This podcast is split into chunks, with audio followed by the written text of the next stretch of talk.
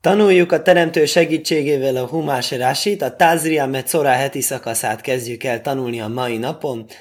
Kezdjük az elején a Tázriával, és ez a heti szakasz egyik legérdekesebb olyan szempontból összes közül kiemelkedik, hogy ugye harmadik könyv az általában áldozatokkal foglalkozik, és az áldozatokat ugye annyira nem értjük, és Tázria Mecora az első az a ugyan Tázriával kezdi, tehát Tázria, az látni fogjuk, az a szülőnő szabályai. Egy érdekes téma. És utána pedig a Mecora. Na most a Mecora heti szakasz, az a Mecora, az egy betegség, vöröbetegség, abból való tisztulási folyamatot írja le. Magát a betegséget a Tázria heti szakasznak a jelentős része írja le. Tehát látni fogjuk, ez a Tázria, ez a szülőnő, pár mondat alatt lemegy, onnantól végig csak bőrbetegségek lesznek. Érdekes dolog bőrbetegségekről tanulni, de minden esetre ez a bőrbetegség ez volt pusztában, ez azt mondja, eléggé súlyos, veszélyes volt, és mégis örökkévaló úgy rendelte, annak ellenére, hogy ez, utána ez megszűnt. És úgy rendelte, hogy ezzel a dologgal, ezzel rituális értelemben is foglalkozzanak. De csak ezzel, tehát érdekes, bármi más betegsége van embernek, koronavírus, ilyen vannak halachikus következmények, de nincsen a Tórában arról szó, és nincsenek úgy halachák, amik ezt szabályozzák, hogy tórai értelemben, de ennek a betegség igen volt olyan halakhája, például tisztaság, tisztátalanság szempontból, hogy ki kellett menni táboron kívülre. Olyan tisztátalannak számították, hogy táboron kívülre kell. Most ma a koronavírusos betegnek nem kell táboron kívülre menni, csak karanténba vonulnia. De úgyhogy emiatt érdekes ezeket a heti szakaszokat nem tudtuk sose ugyan nagyon-nagyon a szívünkre venni, és talán ezekben az években egy picit ez sajnos könnyebb. Minden esetre kezdődik a szüléssel. Vájdabér Hashem el Moishe le majd mondva, mondja örökkévaló Mózesnek mondván. Dábér el Bnei Izrael le majd beszélj Izrael fiához mondván. Isó ki Százria vajoldó Zochor, hogyha egy asszony fogantatik és szül egy fiút. Ötomó sivász jómim, legyen 7 napig tisztátalan. Kimé nidász de vajszatitmó, fájdalmának napjai szerint tisztátalanodjon. Na mostan beszéltünk róla a múlt héten, de röviden elismételjük. Mi az, hogy tisztátalan? Ez tisztátalan ellentéte a tiszta. Tiszta az olyan, mint szent. Mi a szent? Szent az egy ember, az szent. Miért szent? Az ember a szent dolgokat csinál, ember tud szent lenni. Állat az nem tud úgy szent lenni, vannak olyan bálványimádók Indiában, akik bálványoznak olyan szent tehenet, nem a mi vallásunk. Mi abban hiszünk, az ember az azért tud lenni szent, mert jó dolgokat csinál, és attól lesz ő szent.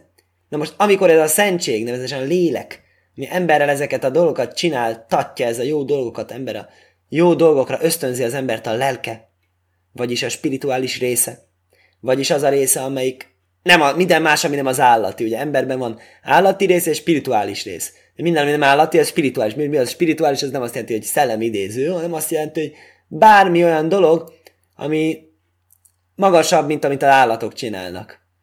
De állatok is csinálnak ugye jó dolgokat azért. Ugye eteti a kicsinyét, meg ilyenek, de az emberek azért reméljük több jó dolgot csinálnak. És akkor mondtuk, hogy akkor a tisztátalanság az tulajdonképpen ellentéte a szentségnek, vagyis a tisztátalanság távozik a szentség. Mi az távozik a szentség? Például, hogy meghal egy ember, nagy Isten, hol test, az tisztátalan. Miért? Mert akkor ott volt egy szentség, és akkor az hopp úgy elment. Akkor ugyanezt a mintázatot látjuk, fantasztikus dolog. Észre az ember egy ilyen mintát, és újra ismétlődik a Tórában. Most jön a szülőnő, most természetesen szülőnőre egyszerű mondani, ugye volt a pocakban egy baba, egy kis emberge, egy kis szentség, és az kiment, akkor az lett tisztátalan. Egy űrt hagyott maga után a kisbaba. Na most, ha ez fiú volt, akkor fele annyi idő, mint a lány. Miért fele annyi? Mert a lány, abban benne van a potenciál, hogy ő belőle megint még legyen egy újabb baba. Mert a nő fog szülni nyilván, a felnő is, anya lesz. Úgyhogy ezért a nő szülése után nagyobb a tisztátalanság, mert a nő, a lány szülése után nagyobb a tisztátalanság, mert a lánynak kétszer annyira, mert a lánynak kétszer akkor a szentsége mérkéző, mert ő fog mind szülni. Akkor most ez alapján mondhatnád, hogy végtelen sok, de hát most nem tudom, belemenjünk-e a végtelen mértani sorba, hogy az ugye összegezhető elvileg, hogyha n² csökken, és akkor 1/1 - q lesz, az kb. Olyan 2 lesz, tehát akkor valószínűsítem, hogy nem pontosan kiszámolom fejből, hogy nagyjából a matematikai képletnek meg fog felelni az, hogy kétszeres tisztátalanságot rendelt át Tóra, de közelítésnek mindenképpen nem rossz. Akkor magyarázza Rási, mit jelent az, hogy kimé nidász de vajszatitmó, hogy a fájdalmának napjai szerint, hogy ez lényegében, hogyha egy nőnek van havi vérzése, akkor is tisztátalan. Az más. Az kicsit más, ugye? Mert miért? Mert mi a havi vérzés? Az ugyanaz. Ez a ciklus, amikor meg tud foganni. És amikor érik a peteérés, hogy a petes sejtből lehet majd baba, és ha nincs, akkor távozik. Akkor lényegében az is az. Egy potenciális szentség, vagy egy potenciális születési lehetőség kihagyódik, és ez okozza a tisztátalanságot. És ezért mondja a Tóra, hogy a kettő az nem ugyanaz természetes. A szülés is jár vérrel, de az a vér az nem ugyanolyan vér. Fogja majd mondani rá, hogy ez tiszta vér. Van tiszta vér, és van tisztátalan vér. Mi az tiszta vér, tisztátalan vér? Nem a vér tiszta, nem piszkos tisztátalan, nem így működik. Hanem amit mondtunk, hogy szülés esetén nem a vér okozza a tisztátalanságot. De a tisztátalan vér azt jelenti, hogy a vérbe benne van a petesejt, amiben lett volna élet. És itt pedig nem a vér az, amiben van a petesejt, tuti biztos, hiszen hát szült, tehát ott a baba. A baba az, aki távozott, és ezért nem a vér az, ami tisztátalan ebben az esetben. A vér az tiszta. Úgyhogy akkor azt mondja, ki méni, de az de vajszatítmó, akkor ugyanaz legyen a napok száma egy fiúszülés esetén, vagyis 7 nap, ami lenne sima ciklus vérzés esetén. Magyarázza Rási. Ise a kiszázriá.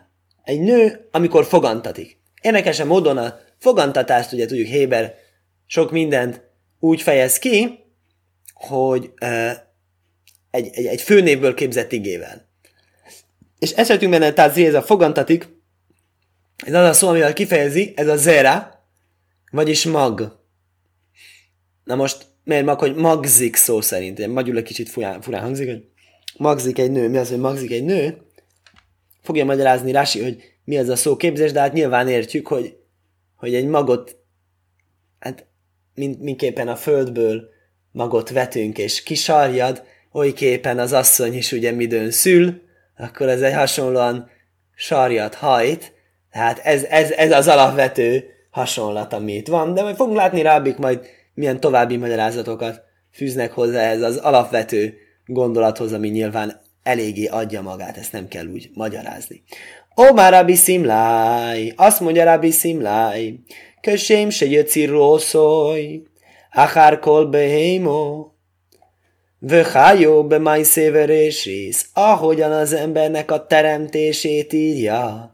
Minden állat és állat, ugye tanultuk a múlt héten, hogy van vadállat, meg van háziállat, van behémo, vöhájó. Az teremtésnél az ember jött az összes állat után csak. Ugyanúgy az emberekkel kapcsolatos törvények is következnek az állatokkal kapcsolatos törvények után. Minden állat, vadállat, háziállat, madár után.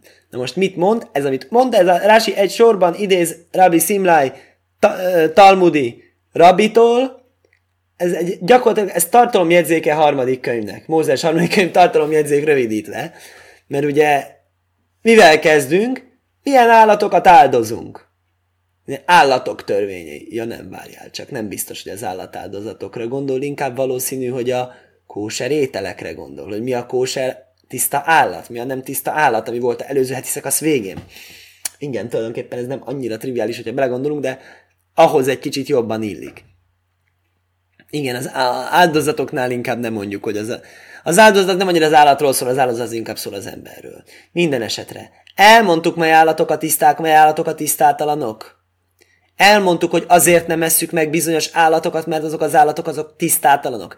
Elmondtuk, hogy lehetséges, hogy valaki, aki nem zsidó, annak ez nem számít problémának, mivel hogy ő neki alapvetően evilági táplálékra van szüksége, evilági életéd áll a fókuszban, és ezért ő neki, ez nem probléma, hogy az állat ez úgymond tisztátalan. Nem, szóval mi az, hogy tisztátalan? Nem azt jelenti, hogy meg fog tőle halni, nem azt jelenti, hogy beteg lesz tőle, vagy valami baja lesz tőle. Egy hosszabb távú történet, magyarázta a Rási. Ez túlvilági értékrend szerint van, a túlvilági értékrend nála máshogy számoltattatik. És ezért ezzel magyarázza meg azt, hogy bizonyos állatok tisztátalanok, de mindezzel együtt nem mondjuk azt, hogy akkor bűnöznek azok a nem zsidók, akik azt teszik, nem oktrojáljuk rájuk ezt a tórai törvényt, úgymond, hogy nekik is csak kósert szabad enniük. Na, érdekes, hogy a muszlimok azért részben magukra vették. A muszlimok azok követték a tórát, de úgy, hogy volt nekik a profétájuk, aki átírta az egészet, elmesélték neki, és emlékezetben, hogy mondott, leírt. Az keresztények, azoknak meg volt eredeti szöveg, és azt mondják, hogy hopp, nem érdekes. És boldogan eszik az összes tisztátalan állatot, és nem törődnek vele. És mit mondanak, hogy hát nekünk van túlvilágunk, sőt, hát a mi túlvilágunk az még sokkal jobb, mint a zsidóké. De akkor mi lesz a tisztátalan állatokkal? Ez már nem érvényes. Az csak hasonlat. Úgyhogy ez egy érdekes dolog. Minden esetre térjünk vissza a témánkra.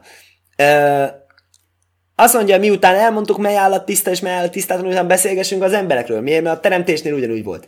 Teremtésnél először megteremtettük állatokat, aztán teremtettünk embert. Teremtéséről olvastunk. Ugyanígy most is. Mely ember tiszta, mely ember tisztátalan? Hogyha egy nő szül, de távozik belőle az élet, akkor ez tisztátalanná teszi. Szentség hiánya az űr tisztátalanná teszi.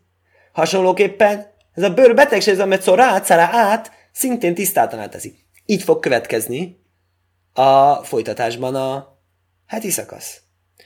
Akkor most érdekes dolog egyébként, de Rashi alapvetően szokott merzni psátot. De ritkán ő hoz ilyen dolgokat midrásból, nem így midrásról kell tudni, a midrás az nagyon-nagyon gazdag irodalom. Nagyon vaskos könyvek vannak benne. De Rashi nem véletlenül írt magyarázatot, azért írt, mert tudta, hogy egyszerű emberek, mint én, azok nem fognak tudni végigmenni az összes midráson, nem lesz annyi energiájuk, hogy mindet végig tolják, mint ahogy azt Rashi tette. És ezért csinált egy kivonatosat, és az a Rashi magyarázat a midrásból és Talmudból mindig a legjobb, ő megkereste a legjobb matching, a legjobban kapcsolódó magyarázatot az egyes mondatokhoz, és próbált szorítkozni a minimumra, hasonlóan egy tanárhoz, aki ugye mindig egyetemi élménye az embernek, alapvető egyetemi élménye az embernek, hogy milyen az órára, és hát ezért rengeteget kell tanulni, és mindig leterhelve érzi magát természetesen egyetemi tanuló, és a professzor is mondja, hogy hát sajnos, mit csinálni, kedves diákok, nem tudom, sajnos, én szívesen nagyon sokat nektek magyaráznék, de az a baj, hogy itten ez a tanrend, ez engem bele kényszerít, hogy csak napi 2 órát magyarázzak erről a tudományról, de hát én sokkal többet szeretnék, úgyhogy és mindig bocsánatot kérnek ezek a tanárok, hogy csak ennyit mondanak el, és a diákok meg így közben pislognak, hogy vajon miről is beszél. Minden esetre hasonlóképpen lehet elképzelni a Rasit, mikor összefoglalja Talmudot, Midrást, mindent összefoglal, és csak legfontosabbakat vesz ki. Akkor fölmerül a kérdés, akkor ez hogy bekerült egy klasszikus midrás magyarázat, klasszikus, átfogó, nem közvetlenül kapcsolódó, gyönyörű szép dolog, de minden más is gyönyörű szép dolog, az önmagában gyönyörű szép, az még nem indokolja azt, hogy Rashi azt miért foglalja bele ebbe a magyarázatba, úgyhogy itt én azt gondolom, ennél Rashinál ez egy kérdés. Mindenesetre ezt a kérdést megjegyezzük, és lépjünk tovább. Magyarázza Rashi tovább a mondat egyszerű értelmét, ugye? Miért magyarázza meg ugyanazt a szót? Tazria. Ez is ugyanazt mutatja, hogy ez nem egy egyszerű dolog, hogy ezt még egyszer magyarázza. Tazria le rabajsz sá filu, je láttai mohuj, se nimche benászekein zera, imaj te mélyó lédo. Akkor mély pont azt a kifejezést használja. Ugye mit tudott volna még használni szülőnőre? Szülőnőre nem csak azt, hogy fogantatik, hanem azt, hogy fogantatik, magzik, hanem azt is, hogy szül. Ugye, honnan tudom? Nézed meg a montórai mondatot. Isoki százriá, vagy oldozohor. Egy asszony, amikor fogan és szül. Fogan és szül. Hát valóban, a mi vallásunkban az úgy működik, hogy előbb van a fogantatás, és utána van a szülés. Úgyhogy valószínű, igen, akkor mondja, hogy akkor tulajdonképpen ez egy felesleges szó a Tórában, igaz, hogy tudjuk, valóban azért szül, mert fogan. De hát akkor miért van, hogy fogan és szül? Azt mondja, mert ez azt akarja mondani, hogyha csak simán fogan, szegénykém ugye, vetélés, abban az esetben szintén okoz tisztátalanságot. Akkor is egész processzus történik.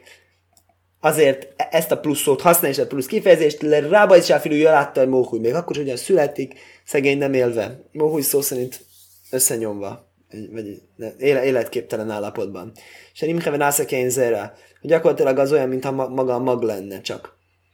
Imajte mélyó lédó. Na most nem megyünk bele abba a részletbe, hogy ez mikortól kezdődik, tehát ugye... hallottam most 5. hónap, az egy kritikus pont, hogy előtte viszonylag nagyobb az esély, utána lecsökken az esély jelentősen, hogy történik ilyen probléma, hogy ez melyikre vonatkozik ez a fajta tisztátalanság.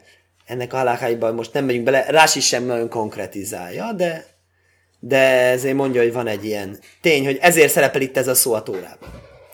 Mit jelent az, kimé nidász de vajsza titmó, hogy fájdalmának napjai szerint tisztátalanodjon? Ez, amit mondtunk. Köszéder koltumo hoamuro benido. Minden, ami érvényes egy nidá, vagyis egy havi vérzését asszonynak a tisztátalansára, összes szabály érvényes szülőnőre is. Mert a mélyobbe tumasz leido, ugyanúgy, születés utáni tisztátalanság szabályi érvényesek. Vá filu niftáha keverbe lajdán. Még olyan esetben is érvényes, nem tudom, létezik-e orvosilag, valaki úgy szül, hogy cseppvér nincsen. Azt hiszem, hogy ez nem lehetséges, de azt akarja mondani, valószínűleg nem orvosi információ, hanem tartalmi, hogy nem a vér tesz tisztátalanná, amit mondtam az előbb. Nem a vér, havi vérzésben a vérben van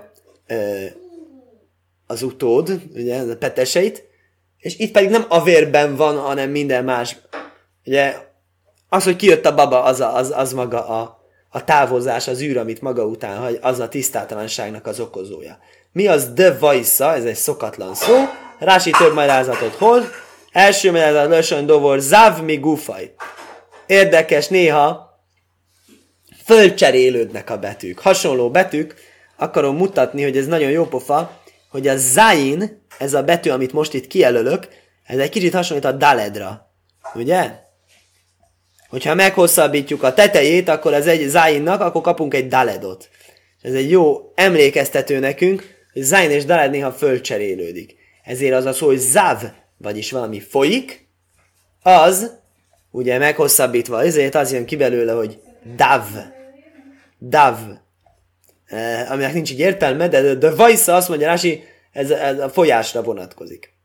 Hú, ez majdnem jó magyarázat, csak az a probléma vele, hogy az avban bész van, a davban pedig vov. Nem tudom erre mi a magyarázat. Lösön acher. Más magyarázat szerint. Lösön madveve hajli. Na ez ismerősebb nekünk, ugye? Ez a fájdalom és a betegségnek a nyelvezete. Se én isó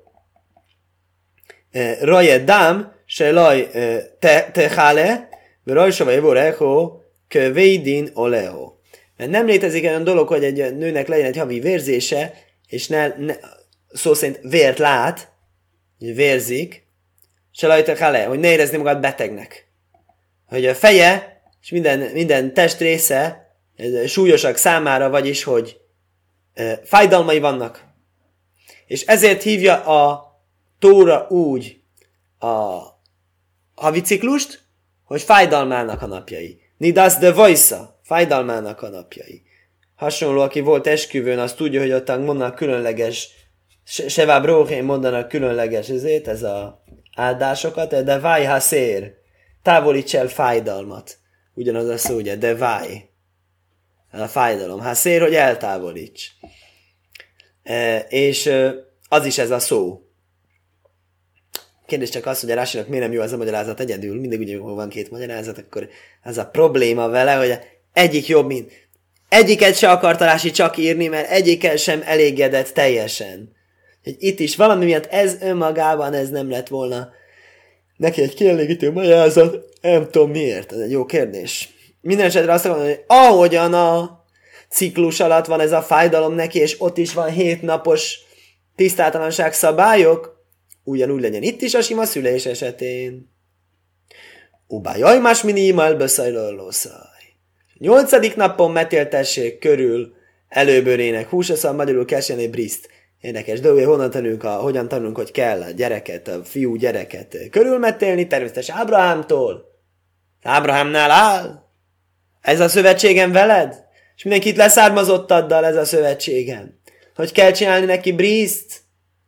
Már Ábrahámnál áll, és Ábrahám az áll az első könyvben, és az első könyv is része a Tórának, de ottan még nincsenek törvények. Ott ez a törvény, ugye? És törvény, nem törvény. Tekerjük vissza egy picit a Tórát még a körülmetélés életre, ugye? Hol van előtte bármi törvény? Szaporodjatok és sokasodjatok. Ez törvény? Nem tudom, nem teljesen. A törvény az akkor lehet nagyon-nagyon meggyőző, hogy ez valóban egy törvény, amikor úgy áll, hogy légy szíves, csináljátok ezt, kedves zsidók. Mondta örökkévaló Mózesnek, mondván beszélj Izrael fiaihoz, hogy mindig ezt csinálják. Ha ezzel kezdjük, az tutira tudom, hogy az egy törvény.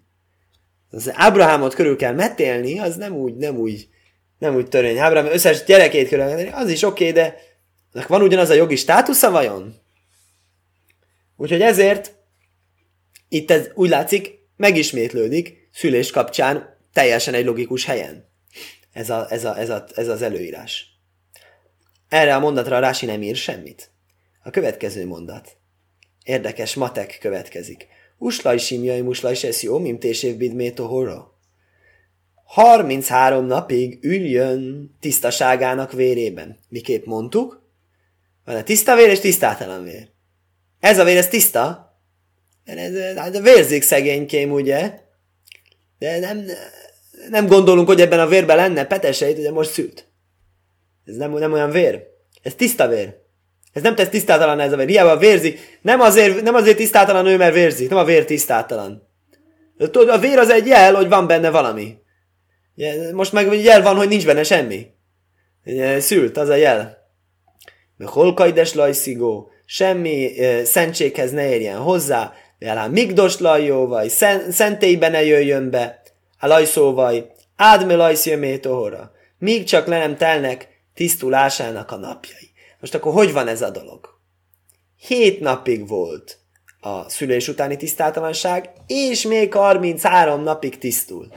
33 napig úgy számít, hogy a vére tiszta. 33 napon keresztül jön tőle vér, föl lehet tételezni, hogy az a vér az nem az, aminek látszik. Ez biztos, hogy nincsen benne sejt. Biztos, hogy nem tisztátalanság. Ez az egész, ez egy nagy tisztulási folyamat része, a szülési utáni tisztulásnak a része. Na most csak a könnyebb következőség kedvéért egy picit előre szaladnék, oda, ahol a lány szül.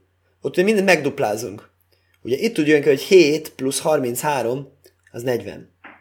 Ott pedig úgy jön ki minden megszorozva 2-vel. 14 plusz 66, az egyenlő 80. És gondolkoztam rá egy picit matematikailag, hogy ugye ez nem véletlen, hogy a 33 meg a 66, hogy az is ugye 11-nek a többszörös, és a utolsó is az meg 10-nek a többszörös, hogy ez kiemelésre ezt meg lehet oldani, ez nem valami csodálatos számmisztikai dolog, ez egy teljesen normális dolog, de a lényeg az, hogy mindenből dupla annyi van a lánynál, a tisztulási napokból. Na most nézzük, hogy milyen törvényeket ír itt a Rási a tisztulásra. Tésév, üljön, ugye? Üljön tisztaságának vérén, szóval maradjon nyugodtan, ne jön szentélybe, tisztátalannak számít. Nem a vére számít tisztátalannak, hanem ő számít tisztátalannak. Szülés utáni tisztátalanságból tisztulónak számít. És addig nem szabad a szentélybe mennie. Szentélybe tudjuk kizárólag tisztán szabad lenni. Trumát fogunk látni majd, azt kizárólag tisztaságban lehet fogyasztani. Én lassan jesíva, lassan a kóvok majd, vá tésvúba kajdés. A kódés. Ezt kérdezi Rási, hogy tényleg akkor nem szabad fölállnia? Csak ülnie szabad a tisztátalan? Nem. Azt mondja, nem erről van szó, ez egy átvitt értelemben. Ülés, ez tartózkodás. Azt mondja, maradjon ott, ahol van. Például letelepültek Kodésben. Letelepültek, nem azt jelenti, hogy 5 ültek, nem azt jelenti, hogy amikor a zsidók vándoroltak a pusztai vándorlás során, ez az a mondat, amit hoz bizonyítékként. Ez nem azt jelenti, hogy nem, akkor nem álltak föl sose, hanem az azt jelenti, hogy ott voltak. Vajésebb élajné Mamré. Vagy mikor letelepült Ábrahám a Mamrénak a tölgyesében, az is. Csak nyugodtan maradjon. Mi az a kóvó? Maradjon egy helyben, ne menjen. Nem kell jönnie szentélybe addig. Bidmé tohora, tisztulásának vére, áfálpíser, ajatő hajra. Oké, itt mondja a Rási, amit előbb mondtunk, már kifejtettük, hogy annak ellenére, hogy vér jön bele, akár új vér, akár gondolhatni, hogy visszatért a ciklus. Az nem. Itt egy garancia van, hogy ez nem az, aminek látszik, ez még a visszafele van, ez még tartozik a szüléshez, ez a vér. Ezt úgy számítjuk, hogy ez bármi is legyen, ez úgymond tiszta vér. Ez a vér nem okoz új tisztátalanságot, hanem a régi tisztátalanság fejezendőbe is számolandó. De mély tohóra, tisztulásának vére, akkor egy kis nyelvtani dolog, lajma piké. Ne úgy mondjam, hogy dömét tohorra, igen, rosszul mondtam, köszönöm Rási, most jól kivított, de mápiké az, amit úgy kell mondani, tohorra, elősen ez meg tohoró, húsém dovor, egy főnév, majd tajhár, tisztaság, tiszta vér, jömé tohoró, mápiké. Ó, nagyon jó, azt mondja Rási, figyeljél, ne keverjed össze. A mondat első felében van sima tohoró, a második felében van tohora? Hát ezt jó, hogy mondja, ezen szerintem most szombat délután olvastunk fel a Tórából, és ezt elrontottam, de senki nem szól, de minden, akkor megpróbálunk legközelebb odafigyelni erre, mert a Rási szól, hogy azt mondja, tajhár se la. Hogyha ez egy birtokos szerkezet, nyelvtani szabály, amilyen mögött van. Hogyha ez egy birtokos szerkezet, akkor kell ez a pont a hébe, és akkor ez, hát magyarul nekem azt úgy tanították, hogy az A-vá teszi, de én nagyon erős szkepticizmusom van ezzel kapcsolatban, ez van héberül is igaz-e, mert én úgy hallottam, hogy a hang, az kizárólag magyar nyelvben van, meg még talán még egy-két másik nyelvben, de ez egy nagyon ritka hang, nyelvekben általában nem szerepel ilyen hang, és én úgy tudom, héber nyelv az nem tartozik a kivételek között, héberül sincsen a hang, tehát ez valószínűleg valami erős ó kellene, hogy legyen, vagy valami más. Minden esetre akkor mit csináljon az, aki nem magyar, és nem tudja annak mondani, és miért mondjuk mi magyarok annak, az egy jobb kérdés, hogy egyszerűsítjük az életünket. Na, aki nem magyar, az, én azt gondolom, az úgy csinálja, hogy azt kimondja a hát. Tahara, tahara, tahara. Az, ami logikus is, ugye, mert hogy hívják ezt a pontot, ami van ebben a betűben, ezt ugye dagesh, vagyis hangsúlyjel. Lehet gis, meg kell nyomni. Normálisan egy hát nem kell megnyomni. Érdekes, vannak nyelvek, olasz, spanyol, amiben egyáltalán soha az életben nem mondanak ki egy hát. Ugye, mint magyarban. Magyarban minden hát kimondunk, mint egy lehelletet, ugye? Vannak nyelvek, mint az orosz, ahol sosincs ilyen hang, hogy há, mint a magyar há, csak erős há van, mint há. Úgyhogy ők mindent hával mondanak. És hát vannak nyelvek, mint a héber. Van ez is, az is. Most kiderült, hogy nem csak ez is, az is van. Ugye azt hitted, hogy héberben csak a hé van, meg a het, meg a haf. És azt hitted, ez elég a bajból. Most megtudod, hogy nem, mert van mapiké. Az azt hiszem, hogy szó végén a hé az kiesik, ugye? Miért mondjunk a szó végén tohor, tahara? Szó végén egy hé, azt nem kell kiejteni. Ha van benne egy dag és egy hangsúly, akkor kell kiejteni, mintha csak szó kellene. Tahara, tahara, tahara. De ez nem mondja tahara, mert az már nem jó.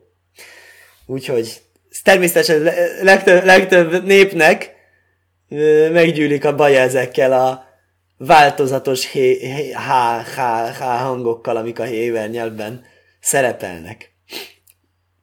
Minden esetre, mondja Rási, akkor kell ez a mápiké, akkor kell bele hangsúlyjel, hogyha ez egy birtokos eset, mi az birtokos eset? Tisztulásának a napjai. Akkor mi az bidmei tohora? Az nem a tisztulásának a vére, hanem a tiszta vére. Jelzős szerkezet, akkor nem kell mápiké, magyarázza Rási. Lajsziga, böholkaides lajsziga, ugye ne érjen hozzá semmi szentséghez a tisztuló asszony, ugye az a tisztátalan teszi. Mondja igazándiból, azt mondja, ez nem az, aminek látszik. Ez nem azt jelenti, hogyha valóban hoppá, várjál csak. Oké. Igen, itt úgy látszik, mintha kimaradna egy magyarázat, de nem marad ki, mert az csak föl van cserélve, az a következő lesz. Azt mondja ez a behol kajdás lajsziga, ez az ászhoróle aihél, ez nem egy tilalmalom tényleg ahhoz, hogy hozzáérni, igazából hozzáérni. Hát szabad, nem szabad, de mindesetre azt mondja, ez egy tilalom az étkezésre. Nem enni, ugye szent ételt tisztátalanul enni, az tilos. Kulaköma is esenújában vagy vomasz, Rási irányít minket a Javamot traktátusban, hogy ott tanulmányozzuk, a lábjegyzet meg szokás szerint kiegészíti itten a kimaradott részeket. Azt mondja, hogy De most ha hozzáér, az azt mondja, az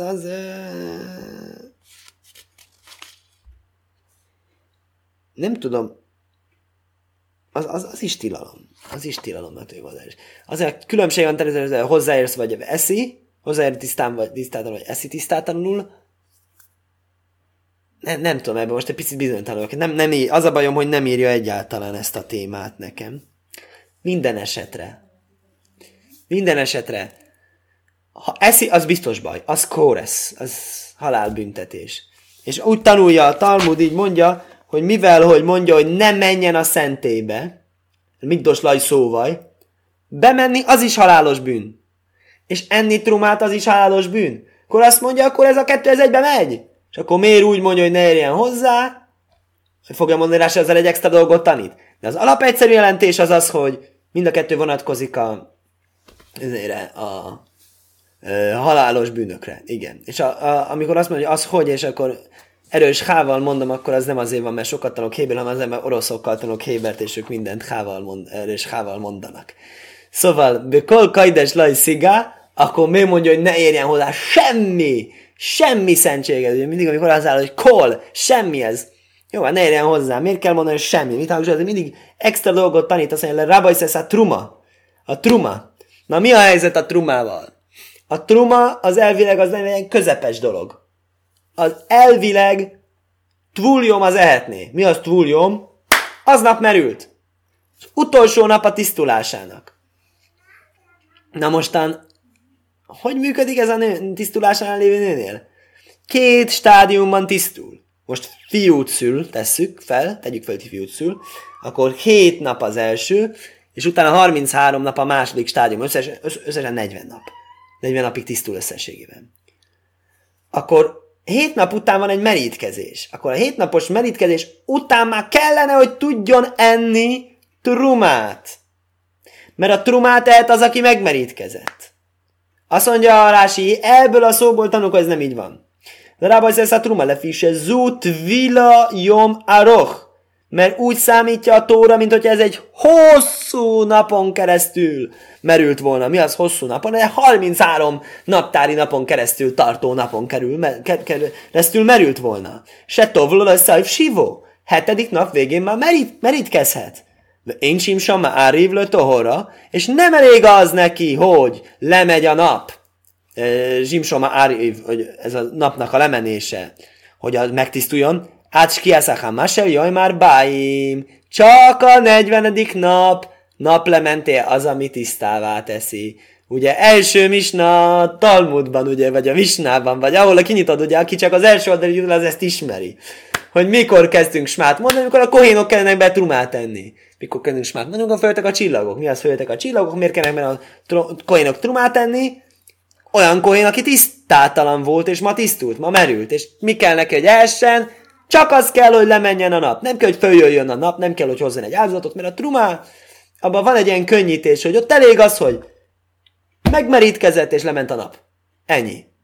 Ennél a nőnél nem elég. Akkor virtuálisan úgy számítható, mint hogyha ez az egész nap, ez 33 napig tartan, és a 40. nap végén, amikor lemegy a nap, akkor már tényleg ehet a trumát, ez a nő. Miért ehet egy trumát a nő? Vagy azért, mert a férje kohén, vagy azért, mert az apja kohén. És ő még nem házas. Ugye ezek azok a nők, akik trumát esznek. Vagyis a kohánoknak a szent ételét. Ácski az a hamasel joim arbáim sel mohor hévies kaparaz teorosza. Ugye, és mihez van ez kötve igazán? Ez a kaparához. Mi az kapará? Az a korbán, az a tisztulás áldozat. Tisztulás végén ember hoz egy áldozatot, és egy standard esetben ez úgy szokott működni, hogy azon a napon, amikor a tisztulás véget ér, akkor megmerítkezik, lemegy a nap, másnap viszi az áldozatot, és ennyi. Ez a 3 esemény, ez gyors egymás után van egy nappal. 24 óra ciklus alatt ez lemegy. A szülőnőnél nem. Ezért mondja a Rási, hogy ez egy jom aroch, egy hosszú nap, mert a merülés az történik még a első 7 napban, és egy hónap múlva fog hozni csak a 40 nap végén áldozatot. Akkor azt mondja a Rási, hogy lényegében akkor ez egy ilyen hatalmas nagy hónapnyi zárójelbe belerakja a nőt, hogy akkor ez végig nem eheti a trumát, és az, hogy a napközben 33-szor felment, lement, az nem érdekes. A lényeg az, hogy mindig a áldozathozó nap előtti naplementét nézzük, az már pedig 40. nap. Jól van akkor. Jó. Ezt akartuk elmondani már, és akkor skajach.